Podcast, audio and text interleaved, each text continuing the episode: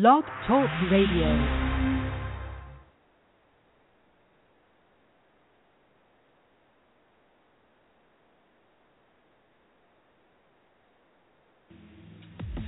This episode of Dungeon Crawlers Radio is brought to you by Gamers Inn, where adventure begins.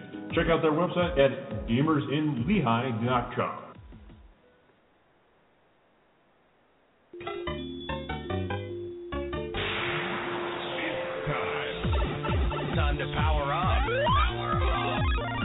Autobots, roll out. Broadcasting live from the DCR studio. Oh yeah! The Geek Revolution starts here. Excellent. Get ready for the number one hit geek radio show out there Well, it is impressive, isn't it? because it's time for Dungeon Crawlers Radio.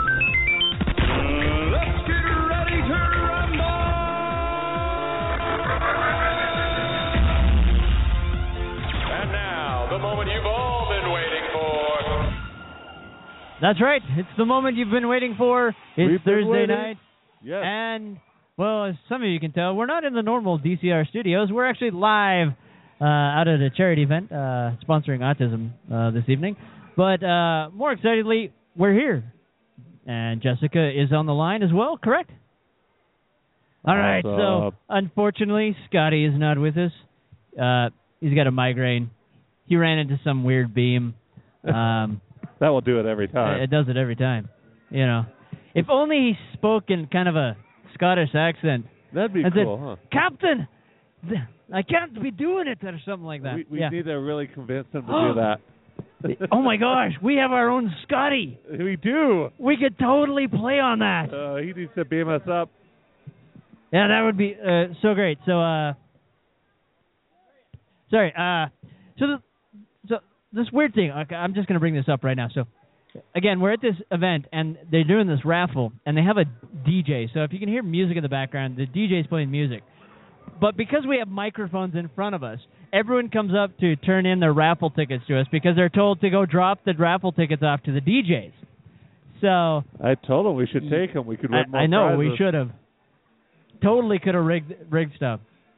Yeah, we're awesome. We got we got the banner here. We've got the the soundboard. We got everything. So, uh, in fact, uh, our guest is calling in. So uh, we can start this interview after I take a drink of water. Uh, all right, liquid refreshments. All right, here we go. Are you there? It's me. All right. Well, welcome to the show, uh, Vox. Uh, thanks for uh, taking time out of your day. I know Good morning to you too. it, it's it's it's really late or very early because However you you're eight at it. hours ahead of us. Yeah, it's uh, pretty late here, but that's all right. I'm a bit of a night owl. Nice. Now, uh, you, I apologize. The name just blitzed me of the the game company y- you're with, I'm the lead designer at Alpenwolf. Alpenwolf. I, I remembered Wolf, but I couldn't remember the first part. I I'm so sorry. Uh, so. With being the lead designer, I know you have a new game coming out uh, for Kickstarter, and now are we we free to talk about that, or do you want to talk about the other games that you've designed? Well, we can talk about the the Kickstarter to be sure. We're we're not sure when we're going to actually launch the Kickstarter now, just because we've been involved with some other uh, projects that that are taking priority at the moment. But we're we're pretty excited about uh, about what uh, we're going to be doing because uh, you know for a long time, for about eight years, I've wanted to create a way to properly play miniatures in the computer space in much the same way that you can use Vassal to play, you know, board and counter war games. Mm-hmm. Nice. Uh, now, Savart here is, uh, you know, he's. So is this going to be on, uh, like iPad, or is it strictly PC? Well, it's it, we're we're using Unity, so it'll be running on anything that's got the necessary horsepower to you know, to handle the the 3D graphics that are required. Okay. Uh, so the I, the idea is to make it very broadly accessible and uh, to make it fully cross-platform, so that you know if if I've got if I'm on Android and you know you're on an an iPad or something, that we can still play each other. Perfect. Nice. Now I know I know Savart, you're kind of a, a gamer guy uh, with computer and uh, mobile games as well. Sure. So it, is this a game that you would play? I mean, or you know, do you have questions for him? Well, I think it's something that definitely sounds interesting. I just I hope I have the power to actually run it. I might need to upgrade my my tablet there, but now, well, the, what's what- interesting about it is it's really more of a system rather than a game per se. okay. So what what we've what we've done is uh, we've got relationships with a number of different companies like Mantic Games. They produce the Kings of War and Dreadball um, and uh, uh, and Dead Zone miniatures games. Um, we've also got a relationship with uh, Marc Miller, uh, you know the guy, uh, the, the the well-known designer of Traveller, and some other companies. And so what we're planning to do is to bring each of these systems to the system, or you know, bring each of these games into the system, so that you know, people who like to play um, play Kings of War, or who want to play our own you know, Gladiator game, First Sword, um, you're going to be able to play all these different games within the same system, and they're all going to be uh, built on this on the freemium model that we're used to seeing on mobile. So uh, you're going to be able to play all this stuff for free. oh, wonderful. Nice. So, like, when you sit down with a mobile game, at least me personally, it's one of those things that I, you know, if I'm at home, I'm usually playing my PC or my console. When I'm out and about doing stuff, you know, I pull it up while my wife's out shopping, and I jump on to play something for 10, 15 minutes and try to accomplish something in that amount of time. Is this something that's going to be doable with your game, or is it more of a time-devoted game? Well, it depends which game you're talking about. You know, right now um, I'm actually the lead on six different games, and uh, designer, not producer. Um, I'm only producing one of them, and you know the, what you're talking about is something that we're planning to get into with one of our other games. You know, I think that the ultimate game for that sort of short burst of attention when you're on the go is Top 11 from Nordeus. Okay. You know, they they they did a wonderful job of creating a uh, a, a game that you can dive into for about 10 minutes a day, and that's really all you need to do in order to have an a good ongoing game experience that lasts for months. And so, you know, what we're doing to address that sort of opportunity is our game First Sword, which is a, a gladiator management game. So you've got your stable of gladiators, and it's a fantasy game set in my in my Selenoth universe um, of, of epic fantasy books. And you know, so maybe you've got a gladiator full of orcs, and then uh, each day you've got two different matches that that you can watch if you want to, but you don't have to. And then afterwards, you know, sometimes you lose a gladiator uh, in the match. Sometimes he gets injured, wounded, whatever. And so then you've got to deal with uh, making sure that your guys bandage and heal up. You can uh, you can bid on the slave market to to buy new gladiators, and um, you know it's it's a it's a exactly that type of gameplay that you see in Top 11, where you know you're only playing for maybe five to ten minutes a day, but you play it for a long time. So there's a lot of different. So when you say there's a market, you're just the slave market. The just gladiators are different levels. I'm going to be able to invest in, or when I go buy a, a gladiator from that slave market, is it just going to be they'll all start out level one with the same strength, and it's up to me to train them properly and get them up higher. No, generally speaking, you will be permitted to buy uh, gladiators that are within uh, ten, uh, basically five levels below and five levels above your level. Perfect. And each one's going to have different abilities and skills that they have, or are they Exactly. basically all set? Okay, perfect. No, there, there, I mean, there, there's even uh, there's even different uh, racial differences. So, for example, if you've got an elven gladiator, he's got different capabilities than a goblin gladiator.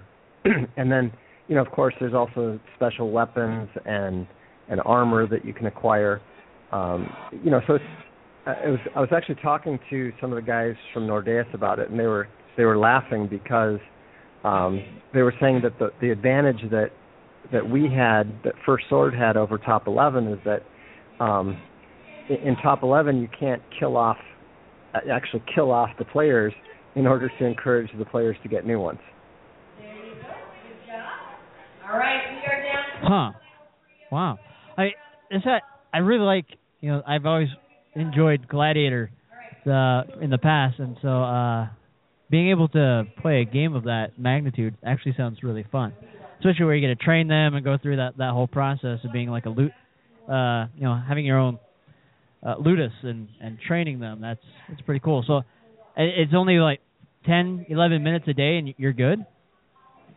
Yeah, that's really all it takes. Um, you know, the, each of the matches are limited to about two and a half minutes, so um, you know they're, they're actually pretty exciting to watch. Um, the it, it's not a graphic uh, oriented game. It's it's basically a, a what we call a commentary engine game, and so the various matches that you watch, you're you're essentially getting the equivalent of a radio broadcast.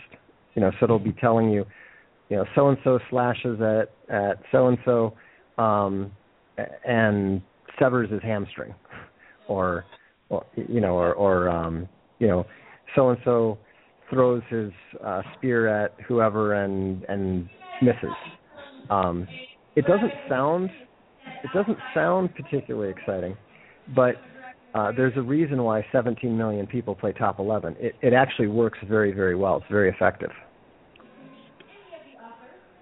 So, so do you have a preference, your personal preference on a racial barbarian we should go with to start out with? What's one's going to help me be get into the fight the fastest and the, actually do some good for my myself? Well, i in the system that we've got constructed, the for just pure, straight up, strong, fast fighters, orcs are usually the best. Okay. But you know, each different each different fantasy race has different strengths, and so you know the the dwarves tend to be a little bit stronger, um, and they tend you know the, the weapons that they use tend to do a little bit more damage. Um, you know, you're not going to you're not going to put a, a troll up against a goblin because the goblin's going to get smashed within 20 seconds. Um, you know, so the the whole you know, like all good like all good management games, it's all about balance. You gotta get through and be the first one. Hmm. Okay. Now, when when is this game going to be available, or is it already available?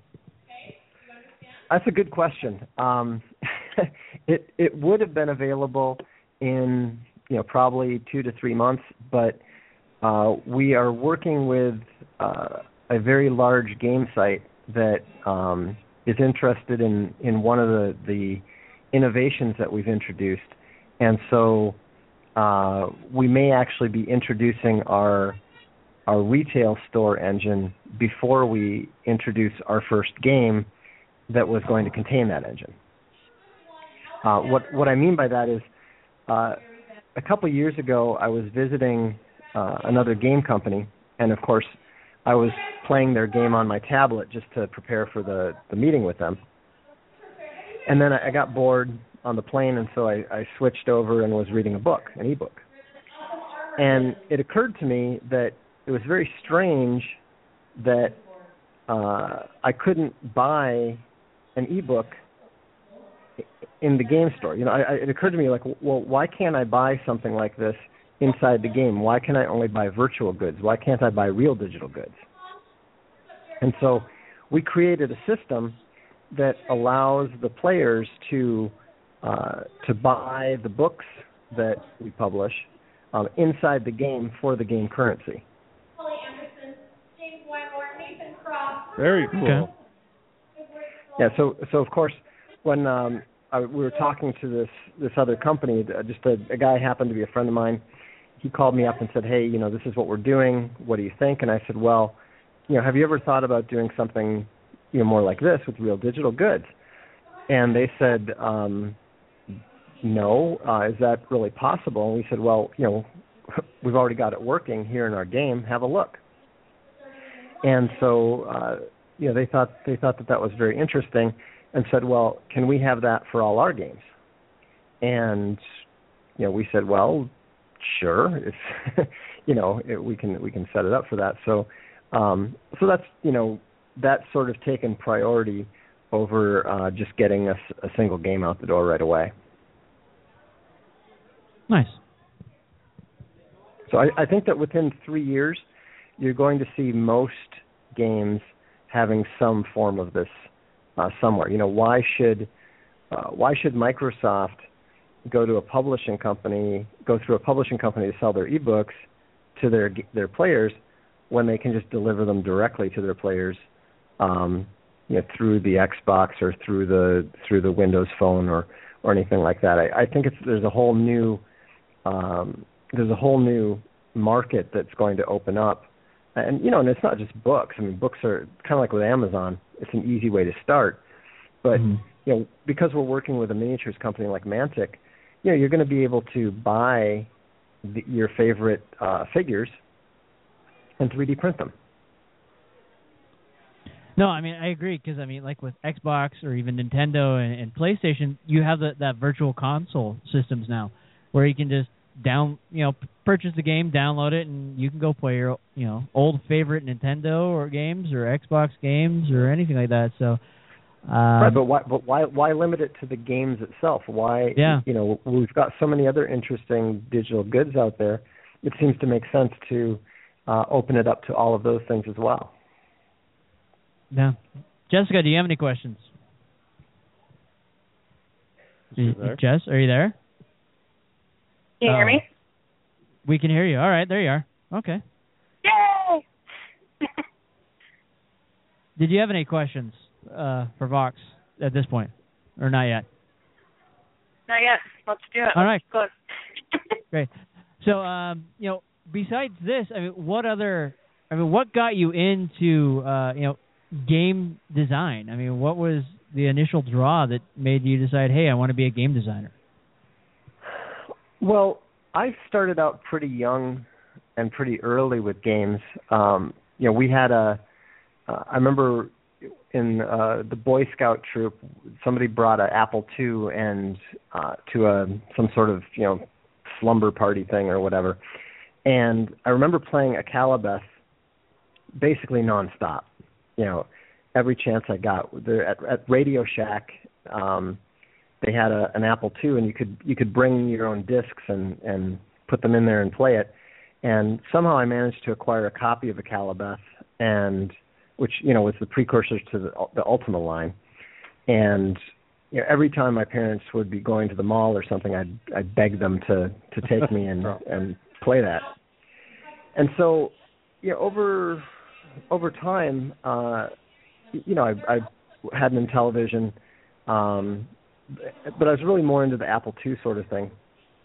And then when I was in college, two friends of mine and I decided that we, you know, we really liked playing games, and we decided that we could, you know, why not try to make uh, try to make our own game. And so, the first game that we came up with was basically kind of a spin on on Warlords, the the Steve Fawkner game that was I think the 1990 Game of the Year or something. Do you remember that one? I do not It's recall it's it. a- No, I don't. Remember. Okay. Well, have you if you've heard of a game called Puzzle Quest? Puzzle Quest is Right. actually set Yeah. in this in the se- it's actually set in the same fantasy world of Warlords. You know, when you, when you fight against Lord Bane and that sort of thing. Um Okay. that was all uh, that was all taken from Warlords and Warlords 2. And so um and Fawkner's a great designer. He's the I think he's one of the only two-time game of the year uh designers. And um anyhow, uh, you know, he he created this really great, very simple fantasy strategy game, and we really liked it, and we wanted to sort of take it further. So we were working on that, but then uh, right around that time, Castle Wolfenstein came out, and because my friend and I were already working at uh, a 3D graphics company, we realized that we could take the that the whole concept of of uh, the two and a half D texture mapping, and that we could speed it all up and do it at higher resolution on the graphics cards that the company we work for made. And at around that time, we got a call from uh, a guy working up at EA Canada. Um, he was working on Hardball, and uh, his name's Chris Taylor. so you know Chris Taylor from Total Annihilation and Dungeon Siege. Yeah, yeah. And so anyhow, so so obviously Chris and I go way back. Uh, and he was saying, well, you know, it's cool that you want to do that and all, but why don't you why don't you do it properly 3D? You know, forget this two and a half D stuff. Go 3D. And so uh, we ended up working out a deal with Creative Labs where we would where we would do a, a sort of technology demo, high resolution, you know, more colors and all that sort of thing. And so that's how we ended up actually getting our first game out the door, which was Rebel Moon, uh, a two and a half D, uh, 3D accelerated uh, game that was bundled with the original Creative Labs 3D Blaster. Oh. So the the amount of when you switch over from a 2D to a 3D, is it almost like okay, let's scrap this and start all over? Is it a way to progress it from that into that 3D model?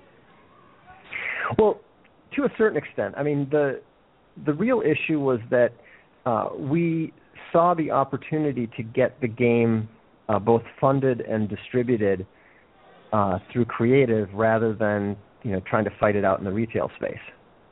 And and you know that's something that we've always focused on. In fact, at one point, uh, Computer Gaming World called us the most profitable game developer you've never heard of, because instead of worrying about putting our stuff out, you know, in the stores um, and and being concerned with that sort of thing, we were always focused on figuring out how we could work with the, you know, work on the cutting edge of technology and get our stuff out there with, you know, you know, you know through the mechanism of working with partners like Creative Labs and Intel.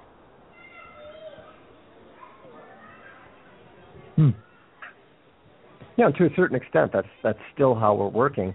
We're just doing it in a different space now. You know, we're doing we work with mobile partners, we work with um, you know with, with these larger gaming partners, um, so that we don't have to waste our time, uh, you know, on marketing and and things like that. We're really not interested in doing. All we really want to do is focus on the game development. That's yeah, that's Well- a really good decision. I mean, you have it's got to be it's got to be a huge relief to just be able to have you know the creativity and not have to worry about that entire side.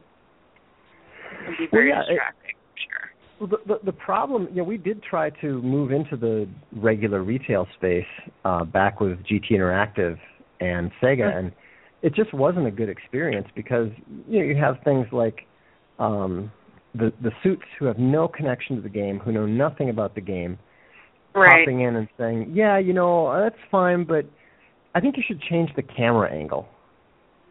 Uh, you know, and and People that there's nothing trying to give you advice. Yeah, exactly. And and you know, I understand. You know, the, when they're funding it, of course, it's it's their call, but Right. it's not. It, it doesn't. A lot of times, the the the stuff that they would say just didn't even make sense. And in fact, many times the executive producer, who you know was the the person at the publisher who really did know what they were doing, um, hmm you know, they would they would tell you, yeah, just you know, smile, nod, don't worry, we're not going to do it. yeah, we're not going to make you do it. Right. No, Hmm. well, it sounds like you So- enjoy it a lot more now. Now that you're able to just kind of do your own thing and not have to worry about that entire aspect of it. Well, yeah, yeah. I mean, part of the reason that that we ended up shutting down Fenris Wolf was because uh, first GT Interactive and then Sega of America both basically got shut down.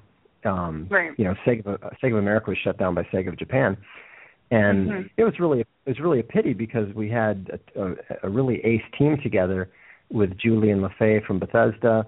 We had uh, the Traveller license, and we were working with Marc.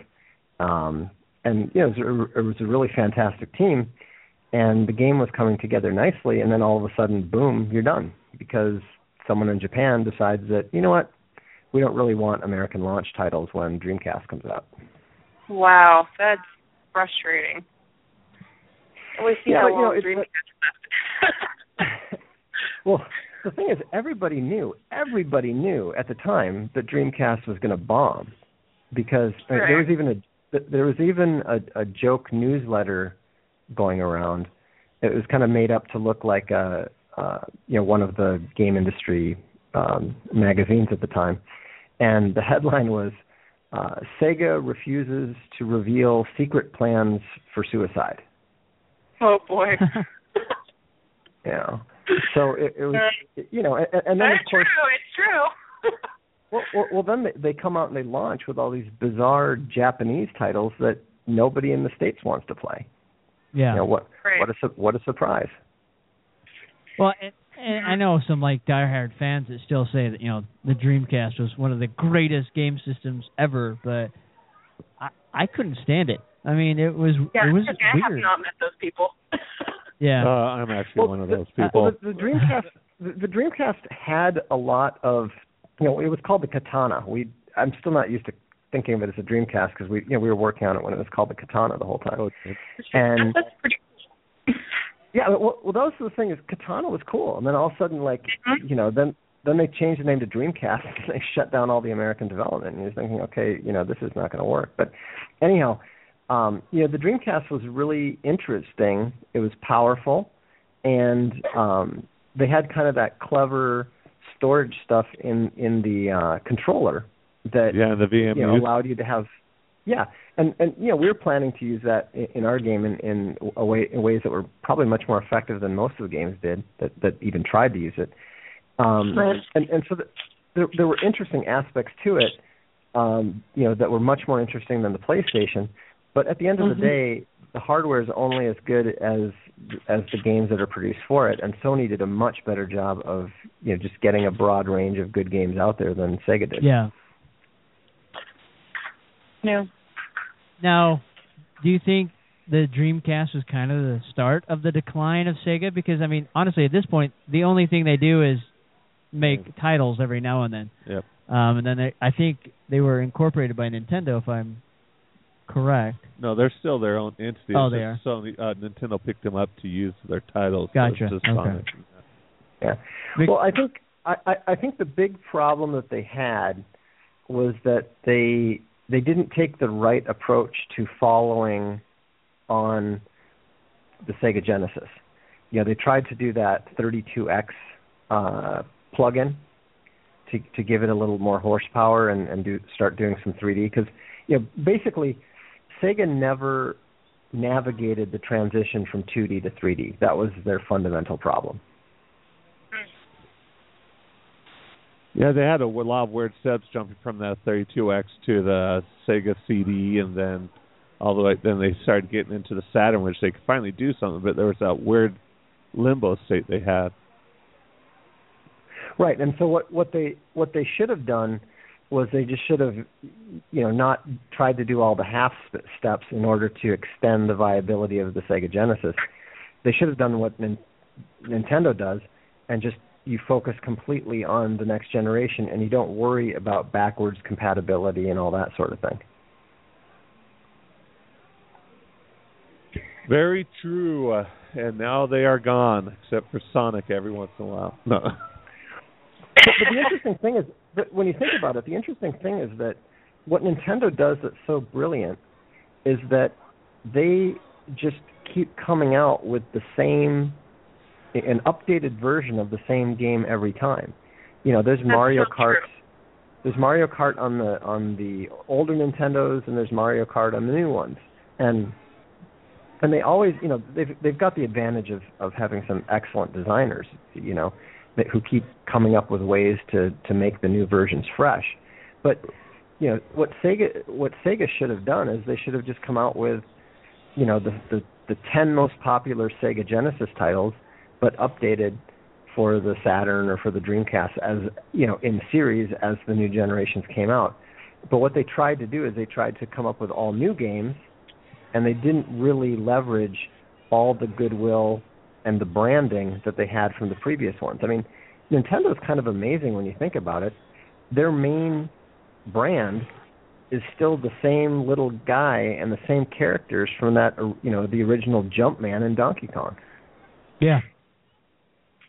You know, and when you look at the other systems out there, they not very many have some iconic characters like Nintendo. I mean, I can't even put my finger on one with PlayStation unless you want to go to Crash Bandicoot, but that's not even theirs as well. No, so. they don't even have. I mean, I would say the ex- closest thing for Xbox is you know Master uh, Chief. Master Chief for Halo, but uh, you know you're right, and People Mario's been around Mario. forever, and all you need to hear is, let's go, and everyone knows who you're talking about. You, Yeah, you know, you or, don't even need or to even, see it. Or even just, or even just the sound of the jumping or the coin. Yeah, You know, yeah, I mean, and and the thing, uh, you know, to me, uh, uh, you know, N- Nintendo. All companies make mistakes from time to time. Mm-hmm. You know, all game companies make missteps, but to me, it's just really amazing how uh, how Nintendo is able to breathe new life into the brand you know, every three years.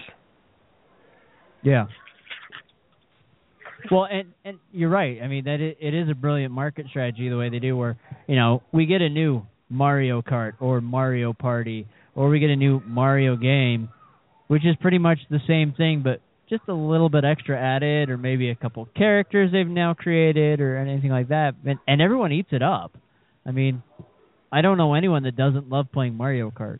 Yeah. You know, whether it's on your your DS or on your Wii or the Wii U or whatever system you have. I mean, it's been around since uh Super Nintendo, if I remember right, uh, and Yep. and it's been through every console uh re- creation that that they point, have yeah. since that point. So and and it's, yet, it's brilliant market and yet strategy.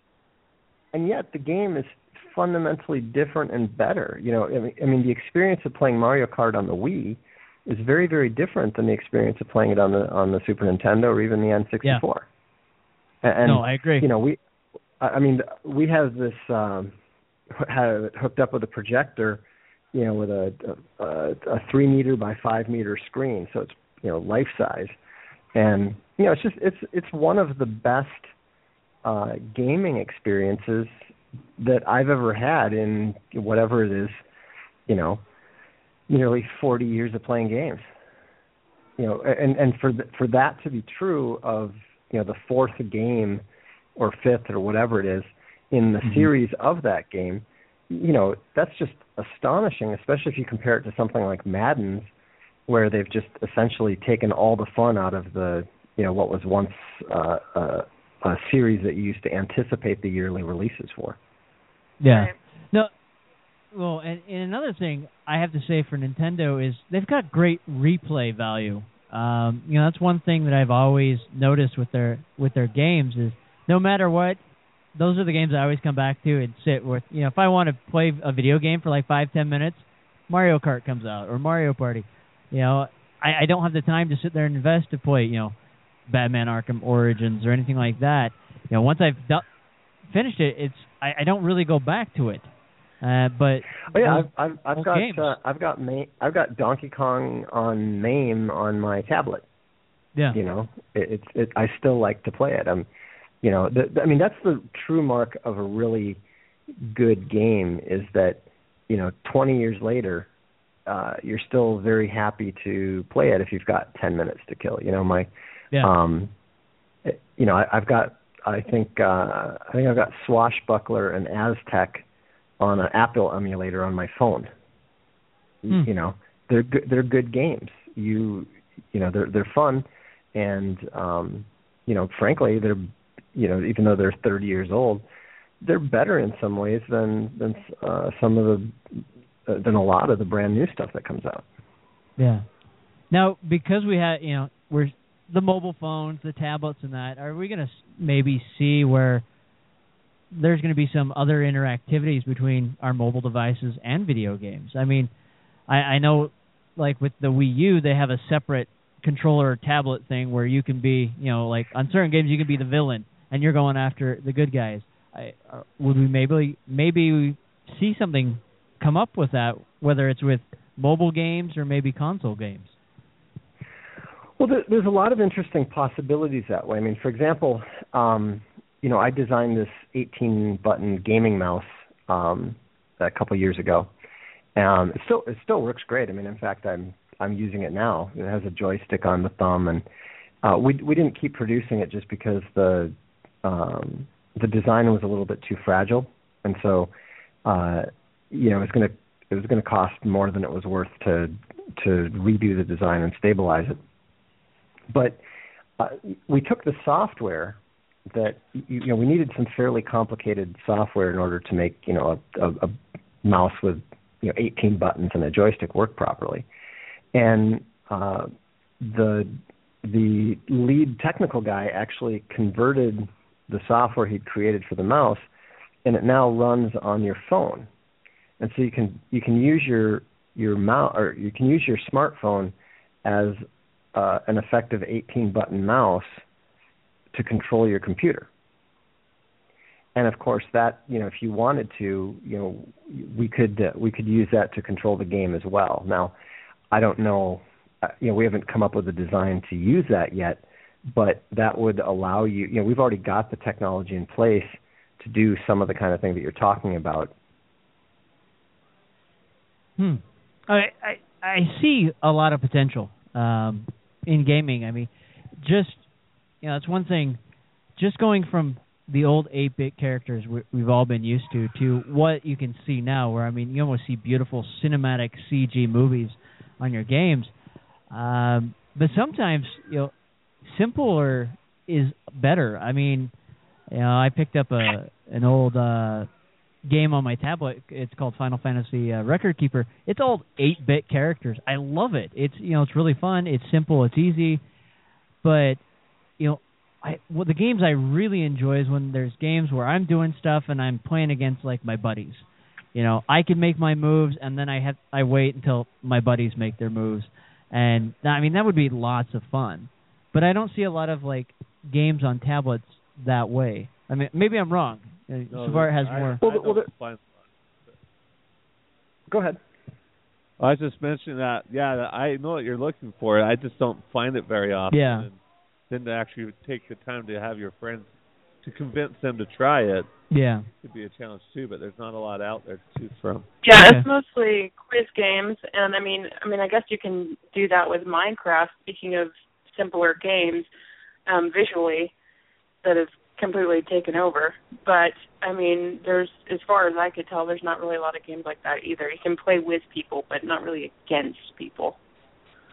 Well, one of the one of the things that I've wanted to do for a long time, and I I I had a, a I met uh, up again with uh, Richard Garriott, uh, who you know the Ultima designer. Um, we ran into each other in at an event in Brighton a few years ago, and we were talking about how the whole focus on graphics was really kind of a dead end for games. And it was a little bit ironic because obviously because of my involvement in you know, pushing 3D early on, you know, we were very in, we were partly responsible for the the push into the the higher resolution and better graphics. But I mean, it was inevitable. Don't get me wrong. I'm not taking credit. I'm just saying we were, you know, among the among the early ones there. But the problem is that better graphics um, past a certain point that is much less sophisticated that we're at than we're at now uh, doesn't actually improve gameplay at all, and in fact, I think it tends to hurt it. Because you know you talked about how the the game looks like a movie and it's very cinematic and all that. Well, movies are an, a fundamentally passive experience, and the more that games resemble movies, and the more that they're caught up in pre-scripted narrative, the less gameplay there actually is. And so, in to me, I think that we need to move back towards more of a focus on actual gameplay. Um, and and as far as the multiplayer experience goes, you know, I've done a fair amount of work in the the MMO space, and you know, people are not really most people are not really very good uh, play partners. You know, most people fundamentally play single player games even if they're in a multiplayer environment.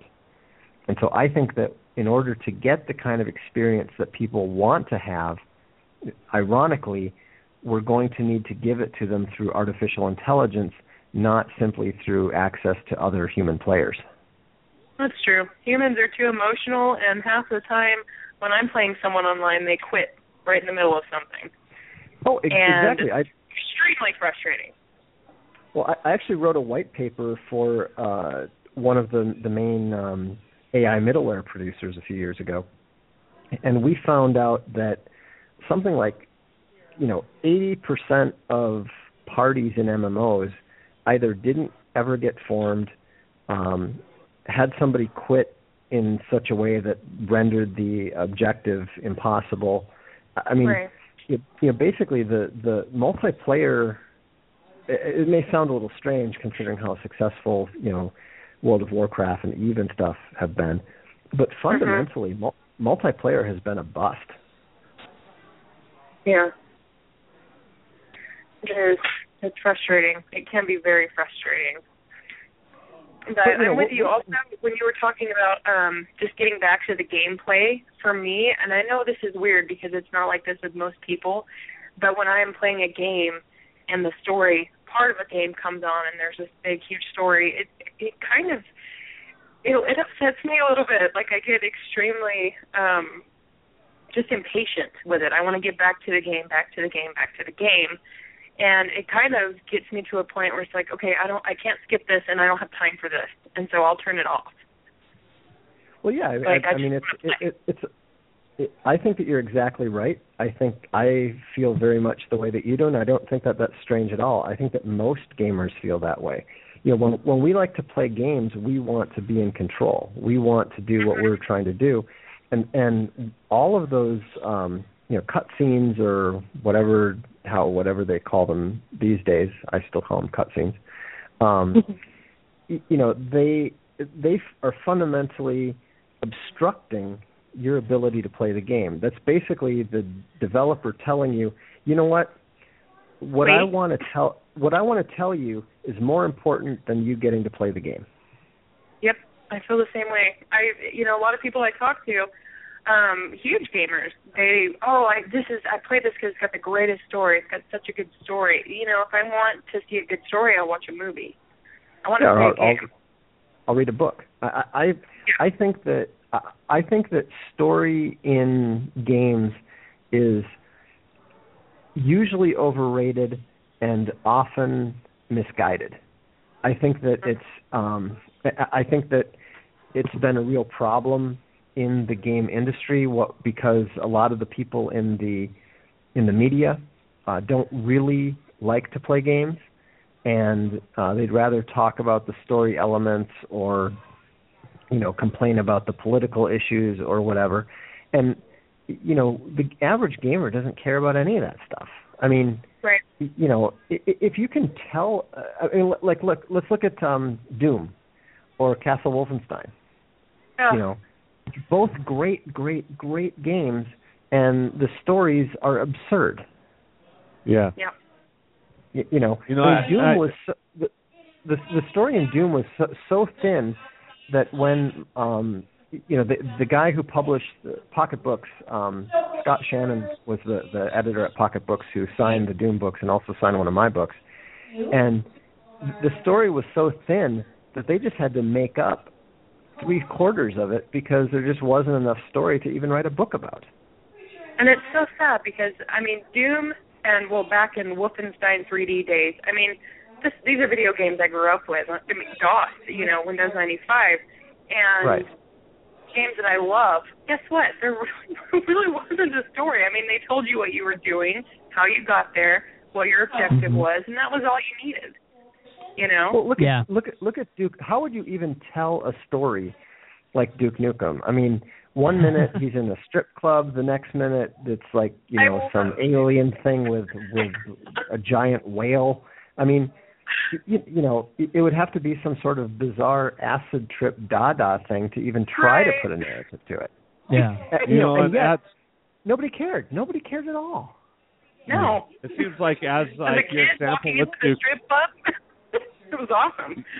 Your example of Duke Nukem's good because uh, uh, his first stages were fun and first po- games that came out, but as they continued to produce them as they got to the newer generations, they they lost popularity. They went away. Yeah. Well, I mean, I, the same could be said like with Final Fantasy. I mean, Final Fantasy 13, the majority of the game itself was you know cinegraphic, cinematic cutscenes that told the story, and so many people have just kind of left that series.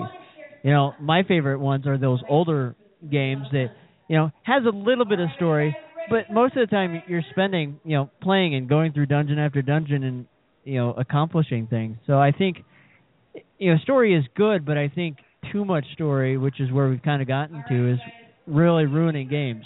Well, I, I'm gonna have to Yeah, argue be- this because- a little bit though. Just because Okay. there are great games that I play that I do go for the story, like The Last of Us. You play a game like that that's designed around an amazing story that actually strikes emotion into the gamer. Not every gamer's going to play that game because they know that's what it is. Mhm. But the ones that do love it for what it is, and that's for the story. Okay. Well, and, and there's not there's nothing there's nothing wrong with that. I mean, I'm not opposed to uh, people playing that sort of thing if they want to, but the point is is that having the story does not essentially improve the gameplay in any way, shape, or form. You know, it's Right. a, it's a sep- it's a separate element, and it, the the story has to serve the gameplay. The gameplay should not be serving the story. Oh, I agree with that too. I mean, I I set my wife down with a great story game like The Last of Us or Enslaved. And I'm like, here, try this game, and she skips the intro movie. I'm like, what you doing? She goes, well, I want to play it. I'm like, you have no idea what you're doing right Yeah. now. But you know, gamers, not every gamer wants a story. You're right. They want the action. They want the game. To be honest, I think women are probably the most impatient when it comes to the story. Every woman I know just is like, okay, skip the intro, let's go, let's go. I'm Well, so glad the- you said that. You know, but but but it's po- it's possible to do both. I mean, if if you think about the Day of the Tentacle, you know that that had a really funny story, um, and really great, you know, puzzle adventure gameplay. You know, I I still remember, um, you know, just cracking up when the the protagonist uh, f- discovers the uh, plan, you know, e- evil purple tentacles plan to take over the world. You know, he looks at the at the at the chalkboard or whatever and says, "Oh no, you know, this might work." You know, and, the, and you, you're sitting there thinking, you know, it doesn't tell you what it is. So of course you're sitting there thinking, what plan could be written on a blackboard that would, you know, be that short and yet uh, convince someone that this could actually work to take over the world? I mean, that's that's quality storytelling right there. You know, it's making you think, it's making you react to it, but it's not getting in the way of the game at all. You know, you didn't have to sit there for ten minutes. You know, they they they, they effectively told the story in basically a a, a, a visual two line joke. Yeah. I think another big thing that it has to do with it is that just you know, life life is getting busier for everyone. And yeah. you just don't have the time. You just don't have the time to sit through a story anymore. You want to play, you want to get that release, get the stress out, and you just don't have time for a story. I mean, Dan was talking about doing, you know, sitting down and playing a 10 minute game fast, doing Mario Kart or, or something really fast.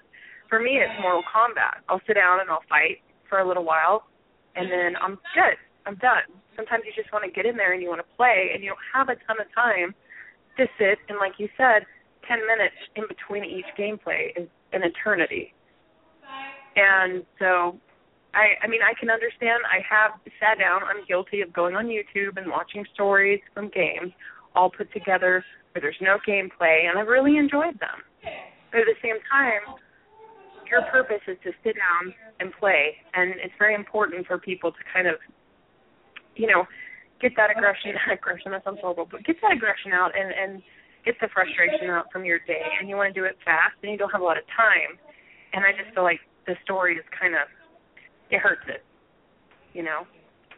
Well, and also, you know, the story is difficult in its own regard. You know, I, I mean, I've written a few novels myself, um, and you know, we've all read good books, we've all read bad books. Well, you know, it's it's difficult enough to tell a good story that is going to appeal to people, and then when you combine that with the challenge of seamlessly integrating it into the gameplay, uh, you know, you're adding yet another layer of difficulty, and so it shouldn't be too surprising that uh, you know you've got you, you've got the problem of a bad story, you've got the problem of a poor integration, you've got the problem of of of failing to balance the story with the gameplay, and then you've got people like Jessica who don't give a damn about it in the first place, you know, and so it, it, it's it's problematic. And if I was making a, a 3D shooter today, you know, I think that I would pretty much go with an ab, you know, go with the the old id software approach of a minimal story,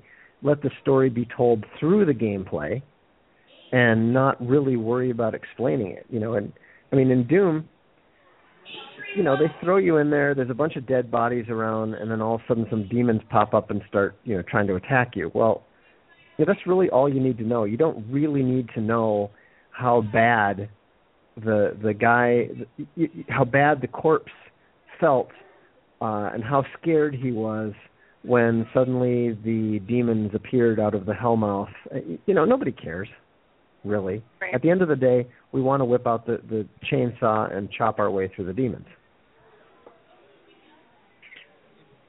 That's true. So otherwise, we'd be watching a movie about it. That's true. Yeah. Yep. So, where can our listeners find your games? Well, there's not many of them. I mean, right now I don't have any that are particularly active. Um, the, probably my best known, most accessible game is one called Hot Dish. Um, Okay. Came out years ago, back on a lot of the casual um, game sites, Big Fish, and all that sort of thing. Um, but you know, some of the the new stuff that we're going to have coming out. Um, you know, one game that I'm working on that I'm I'm particularly pleased with uh, is a game called Sky Raider, and it's basically similar to Joust, except for the fact that there's a vertical element as well. So you're not just battling opponents that are, uh, you know, flying through the skies with you, but there's also various, you know, orcs and goblins coming out and setting up catapults and throwing stone rocks at you, and and you've also got some magic spells that let you, you know, throw lightning bolts and fireballs down at them. Mm-hmm. So it just it, it's you know I, I think Joust is a great game, but no one really ever took that gameplay and did anything with it. And so I thought, you know, that's that's a really fun little game.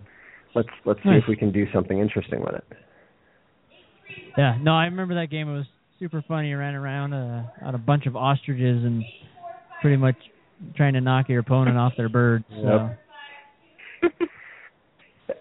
Yeah, so I, I just thought that you know, given how fun it was with with those elements, that um, you know, gamers are a little bit more sophisticated these days in, in terms of Yeah. the of action, and so I think that they'll be able to handle the simultaneous horizontal, vertical uh, combat elements. I mean, obviously, you Yeah. obviously, you're not going to throw them all in at the same time right away, but you know, it just gives a more interesting and challenging progression to the whole thing. So uh, they can go to alpen alpenwolf.com to kind of track uh, things and when things become ready for your other games that you, you guys are designing, as well as the one that's ready to come out uh, in Kickstarter in a little while. Correct? Yeah, we're we're we're actually pretty bad about. I mean, they can actually learn quite a bit about First Sword on there. We've actually got uh, all kinds of stuff related to the game mechanics and so forth. Uh huh. Um, we don't we don't have much about the other games up there yet. That's something that we have Okay. to do. Um, but but th- there is a lot of information at alpenwolf.com, and then they can always, of course, go to voxpopuli.com, um, which is just my personal blog. But I you know I do a fair amount of of uh, writing about that. And, and another really great place to go is CastaliaHouse.com, which is the publishing arm of Alpenwolf. And uh, we've got seven different bloggers who often write about books and games. Um, you know, Jeffro Johnson is working his way methodically through the entire D&D Chapter N. Um, and with uh, Ken Burnside from Ad Astra writes about his his space game uh, stuff. Um, it, it's a good CastaliaHouse.com is a really good uh, resource for people interested in books and games.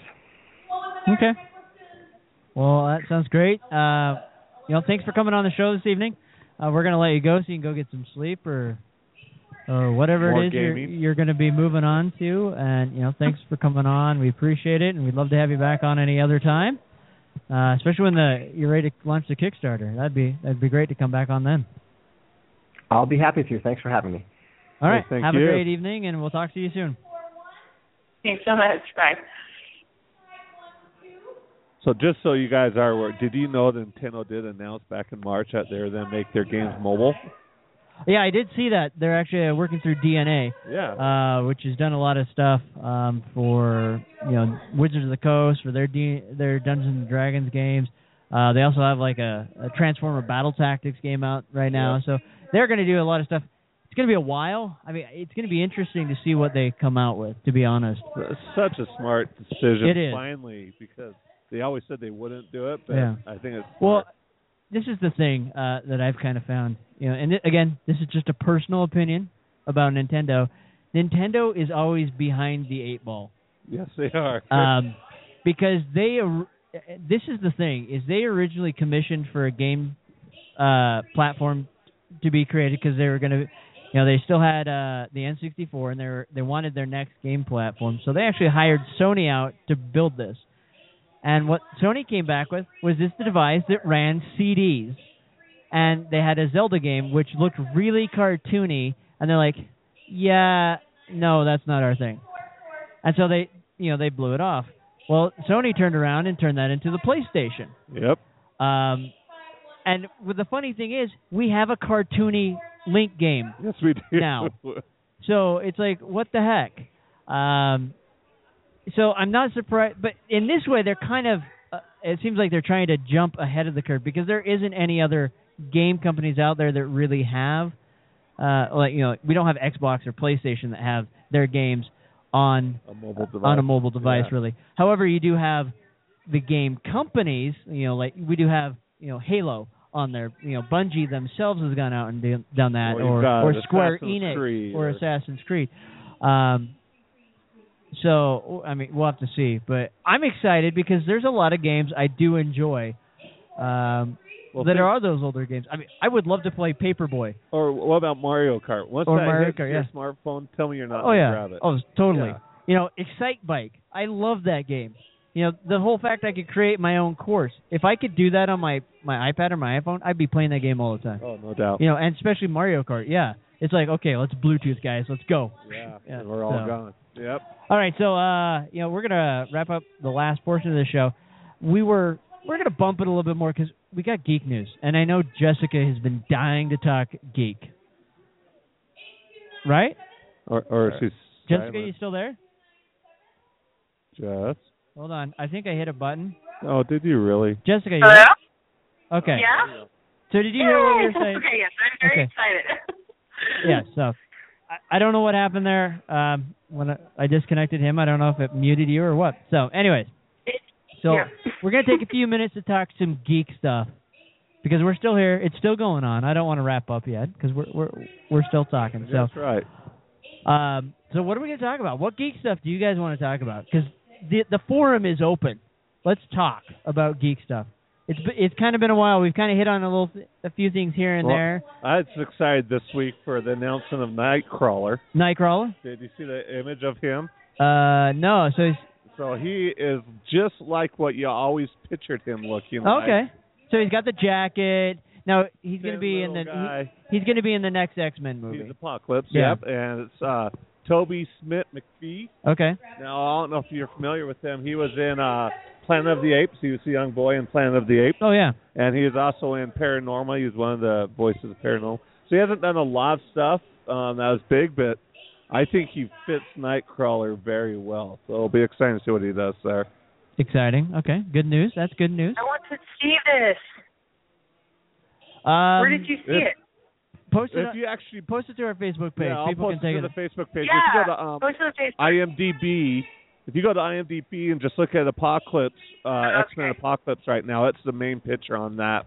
Well, th- this is the the really interesting thing that they're doing.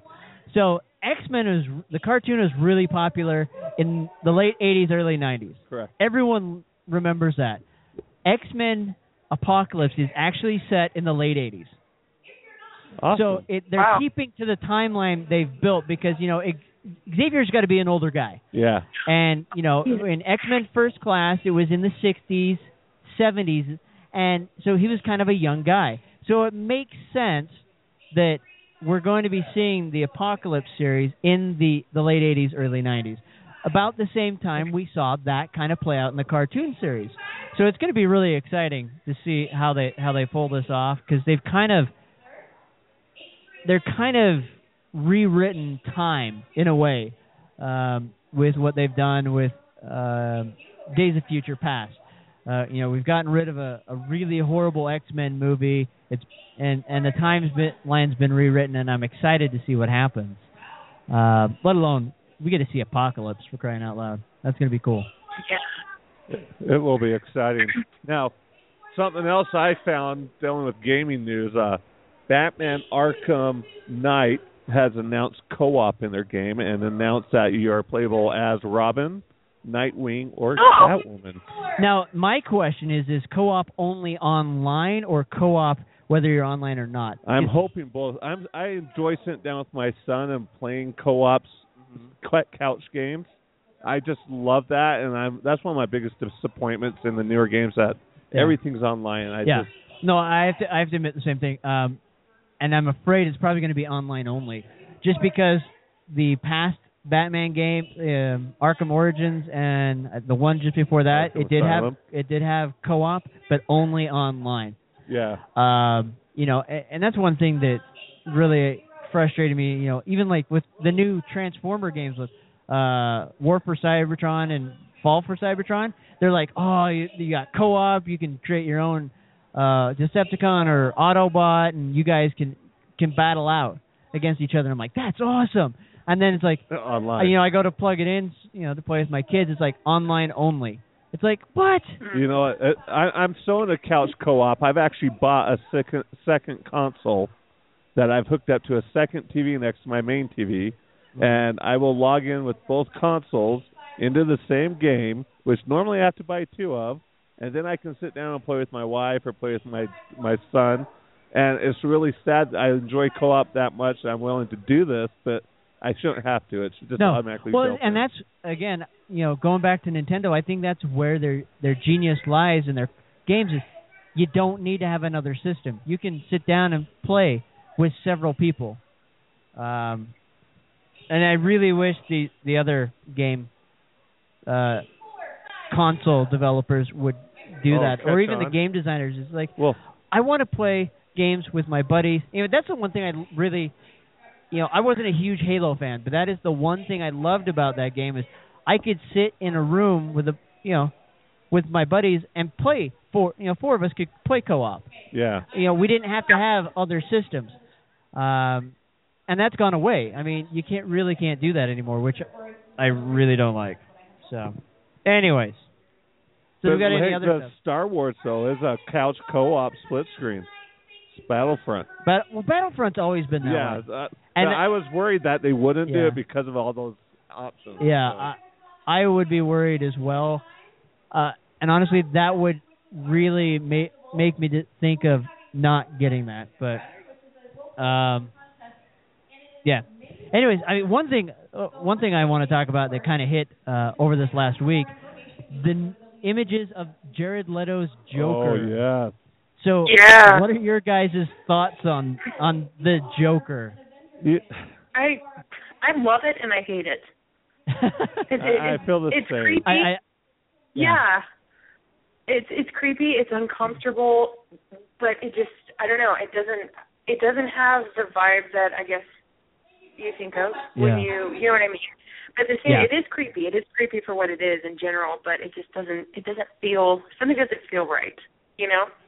Well, you know, it's really interesting. Uh, he looks like the Joker. I'll give him He that. does. The metal grilled teeth, Well, when Batman breaks your Like teeth in, that's gonna happen. like he's a rapper, i- is kind of weird. That may, I mean, it does make sense. He's probably been beat up so much that he needs fake teeth. The tattoos are really what throws me off. yeah, yeah, me too. Um, but again, if he's a serial criminal that's been in and out of prison, it makes sense that he has tattoos. Um, Right. you know now, what? the biggest question I have is, will he be shirt, you know, topless? I doubt it. There's no way. Yeah, because At times, yeah. I mean, yeah, I mean, if he's wearing a That's a woman purple, question right there. yeah, I mean, if he's wearing, you know, the traditional purple colored type suit, the tattoos really don't matter. No, it You doesn't. know, you- except for the you'll one ca- across his forehead. I mean, yeah, I mean, you'll catch a glimpse here and there, but the rest of it does uh, doesn't matter. So, um, well, for me, I think the vibe that I get from it is I kind of get ghetto and gangster from it, and I, Yeah. in my mind, the Joker is as crazy as he is, so much more sophisticated than that. Well, he and he is a I mag- think that's my problem with it. You know what I mean? yeah. Yeah, but see, like what I I've enjoyed a lot of different Jokers out there. I I really enjoyed the anime Joker that Yeah. Mark Hamill did, but One of my second favorite Jokers was um from The Batman, where the Joker was barefooted. He had Oh, yeah. dreadlocks. And Yeah. He was just insane, like Yeah. the, beyond crazy. Well, you know, and I know there, you know, and this is one point that someone else has brought up, and we've talked, I've talked about off air is, you know, everyone was upset about Heath Ledger and his version of the Joker. I mean, everyone That's really was angry about it. And, you know, that's not the Joker, blah blah blah. But everyone loved it, the portrayal. Yeah. know, and who knows? May, maybe the image is just doctored up, and It could th- be. they'll- they'll throw us a curveball, or maybe it's not, and maybe we'll end up liking the Joker. We really don't know um, It's just until hard we actually. because, I see- mean, it is. It's such a high bar. It's such a high bar with Heath Ledger. Oh. Although you have to say that it was a really high bar with Jack Nicholson too. So I mean, you know, and that's kind of what people got in their minds. They got in their minds the Jack Nicholson, you know, and when it was Heath Ledger, everybody's like, no, this pretty boy, he just can't do it. Well, now they found an even prettier boy. yeah, very. and they're throwing him in. You know what I mean? And so you never know. It is a high bar, though. It really is. Heath Ledger's performance was beyond outstanding. But again, he's an academy. This Jared Leto is an Academy Award winning actor, so you never know. You know, Yeah. I hope for the Well, best. It is a you little know, and- and- uncomfortable. the image is uncomfortable. Yeah, and, and I think whenever we hear someone new, we always question. I mean, there was even question when we heard that Jack Nicholson was going to be, you know, the Joker. Did an amazing job. He Yeah, looked did. like the Joker. Um, you Right. know, and we've always been, uh, you know, the Joker's iconic. But I- I'll just put it that way. He's Uh, Got to be if- one of the best bad guys out there, if you ask me. Even if you look at the Joker from the you know the old Batman series, uh, he even he looks weird. I mean, he looks normal, but Cesar Romero refused to shave off his mustache, stash. so they painted it white. So even he looks strange. Um, Yeah, but you But you were Jared able to Leto- see Jack Nicholson in The Shining, and you were able Yeah. to see how crazy he could be. yeah, You know, we just have we didn't have that opportunity with Heath Ledger or with Jared Leto. You're right. Ultimately, I in my opinion, I, this is just me, because I've seen all these uh, these versions of the Joker. My all, I, I think, again, personal opinion, the all-time best Joker still is Mark Hamill. I agree. You know, the, Well, I mean, and even him the voice. the trickster. Oh my gosh. oh, oh my God, yeah, I watching him as the trickster on on the Flash. I'm like, he is so channeling Yeah. the Joker right now, and you could hear the, the inflections Joker. and the way he's singing. He's like, he's just doing the Joker, but he can't. So he's throwing it into the trickster. And he, granted, he was the trickster way back, uh, you know, in the original Flash series in the '90s. Mhm. And I love the fact that you know you saw pictures of him in the costume, and they brought him back as the, the trickster, and they gave it a new Right. twist. Um, and the Flash series is just w- so great. I mean, they're really doing a beautiful job with it and Oh, yeah. making it so much fun. It's the Flash is my favorite. my Oh. favorite. I mean, I like Daredevil and I love Gotham. I look Gotham is close though in the Flash, but gosh, the Flash is so good. It's so funny and it's just so refreshing. Well, see, I think why everyone's loving the Flash is the Flash. You know, the Flash embodies hope, plain and simple, and it's a very light uh, series.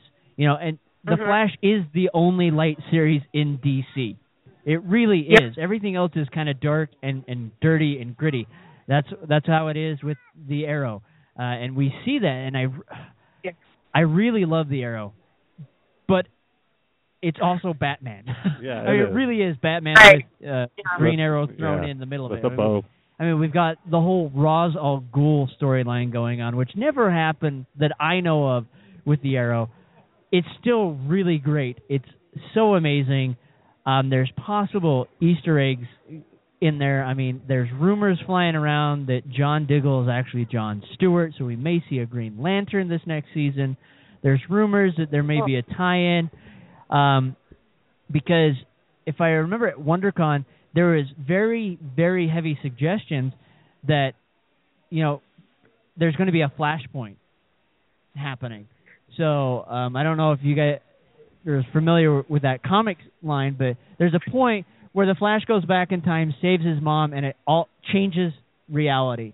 You know, and we know that's leading up To that point, to that yeah. point in this series, Right. and this could really, really create some some interesting things because I know there's there's hints that you know Tom Welling may come back as Clark Kent slash Superman next season, um, right. which could be a tie good a cool tie-in with Smallville, but still suggests why the Flash was different there, and so was Green Arrow and stuff like that, um, which would be awesome if they pull that off. Yeah, it would.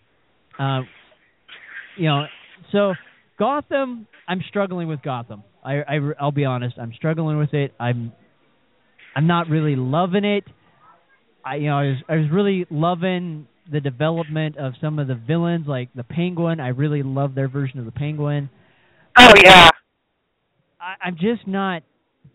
I'm not. It's not tickling my fun, my geek funny bone. I guess. Now, what about that Joker? What did you guys see the episode with the Joker when they revealed him in? Th- There's yeah, been an episode I, I of the didn't Joker. like. How, I mean, I don't know what they're gonna do with with the Red Hood and the Joker, but I was extremely Oh, confused with that because I Well- really, you know what I mean? Oh, like I was expecting it, him to tie the Red- be the Red Hood be the Joker. You know what I mean? Well, and so the- I was a, I was a little confused. I kept waiting for that little boy to pick it up at the end. You know, the guy that the kid that's playing the Yeah. Joker. yeah. But it I- I didn't would- happen. So I, I guess I, di- I missed that episode. So the little boy that picked up the red hood at the end wasn't the joke. Isn't going to be the Joker. No, Or he did- never picked it up. That's the thing. The Red Hood is someone completely different. It's who obviously it's a symbol. The Red Hood. Whoever picks it up is the Red Hood, and Yeah. they went through you know two or three people with Well, the ownership of the Red Hood in the one episode. Yeah.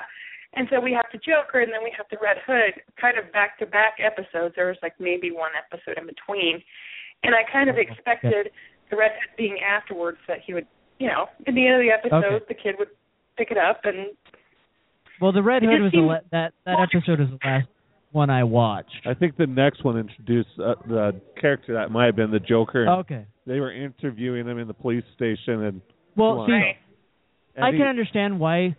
And you they start realizing how crazy he was. So I mean, they're talking about the death of his mother and Okay. and him being raised by Oh, that that one. yeah, and he got that crazy smile at the very end, and he's Okay.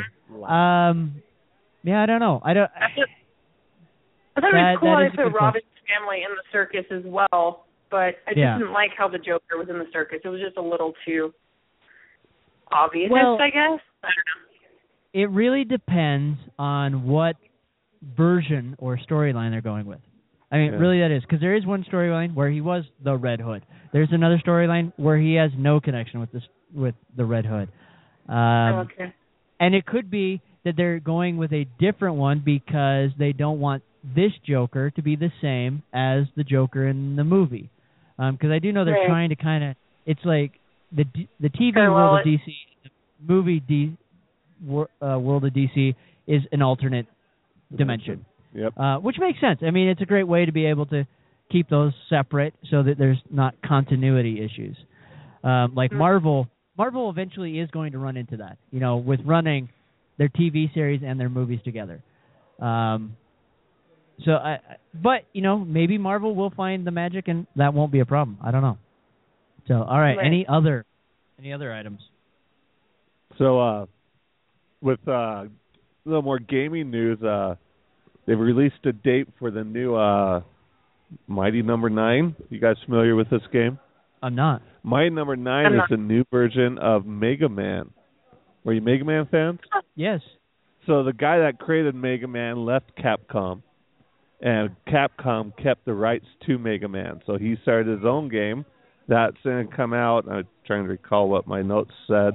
But it's coming out in uh, September, and it's being called Mighty Number Nine. And if you watch anything on it, it is Mega Man to the T. Oh, really? And it's just perfect for that itch I've been having. I can finally get it scratched and get a little more Mega Man playing on. Hmm. So, um, so let's go. Let's talk a little bit about Daredevil. Um, I'm up for this. so, this series has been great. Did you finish it? I have not. Oh. I'm still watching it, but it's true to the character. yes. Um, they've taken some liberties with Wilson Fisk, but liberties I'm not against. I mean, really good. It makes sense. And it's such a well written show. It is. I mean, it really is. When you look at Marvel Agents of Shield and then you look at Marvel's Daredevil, it's like, wow, they actually got good writers. yeah. And Finally. and this is not a network, you know, television station. It it just Right. makes it baffles the mind that Netflix was able to be able to pull this together with some really fantastic writing and acting. I mean, you you can't say anything against anyone they have casted for any of these parts. No, and I had my doubts, honestly. The very first episode, I was like, I don't know, I don't believe, I don't believe this, I don't believe this, you know. And then at the end of the episode, I was like, just kidding.